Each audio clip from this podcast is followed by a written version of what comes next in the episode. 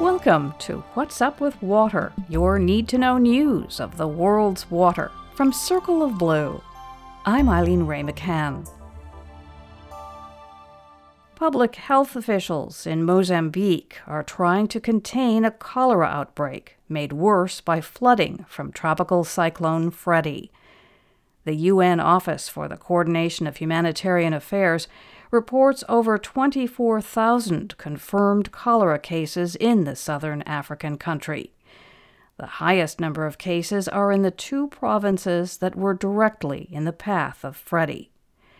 The tropical cyclone made landfall twice in Mozambique, most recently in mid March.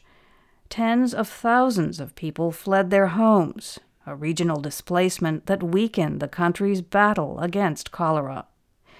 Outbreaks of the bacterial disease occur due to a lack of clean water and sanitation.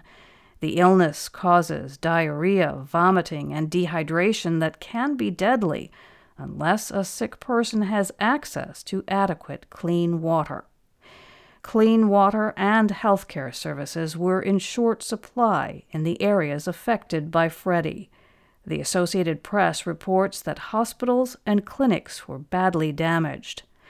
Health experts worry that outbreaks like the one in Mozambique may increase in a warming world with more people displaced by conflict and disaster.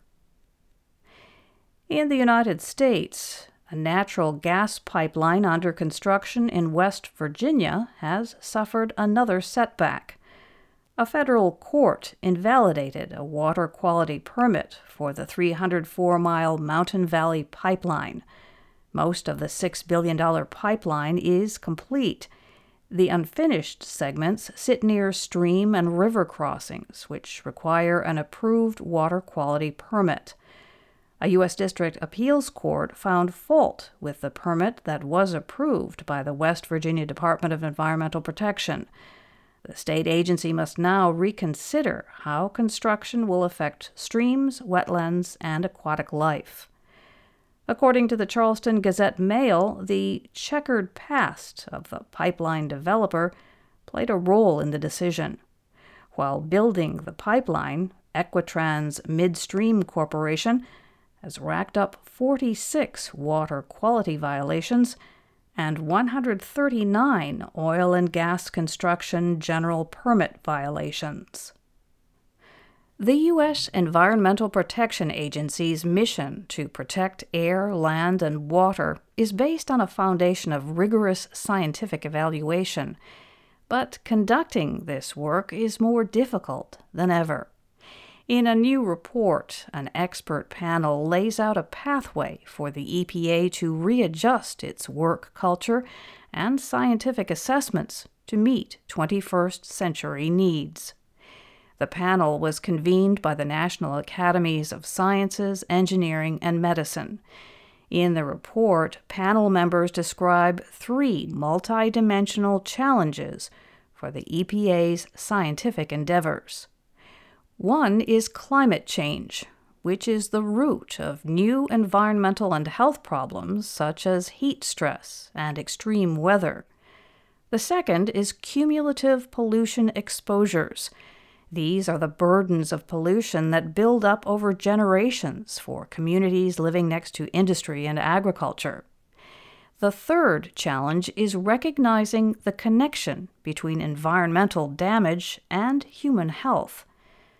The center of the EPA's scientific efforts is the Office of Research and Development. The report recommends that the office undertake a number of changes in order to adapt to new risks. It should embrace technology such as sensors, satellites, and supercomputers to improve pollution monitoring. It should expand partnerships with other federal and local agencies and it should establish a national water quality database that incorporates data from water utilities, household wells, and river and lake monitoring systems. Such a database will provide a comprehensive view of the risks. Key to this transformation will be support from Congress. The report notes that in recent years, federal funding for the Office of Research and Development has declined, offering diminished resources for the science critical to its mission. And that's What's Up with Water from Circle of Blue, where water speaks. You'll find more news and analysis and a chance to support our work at circleofblue.org. This is Eileen Wray McCann. Thanks for being here.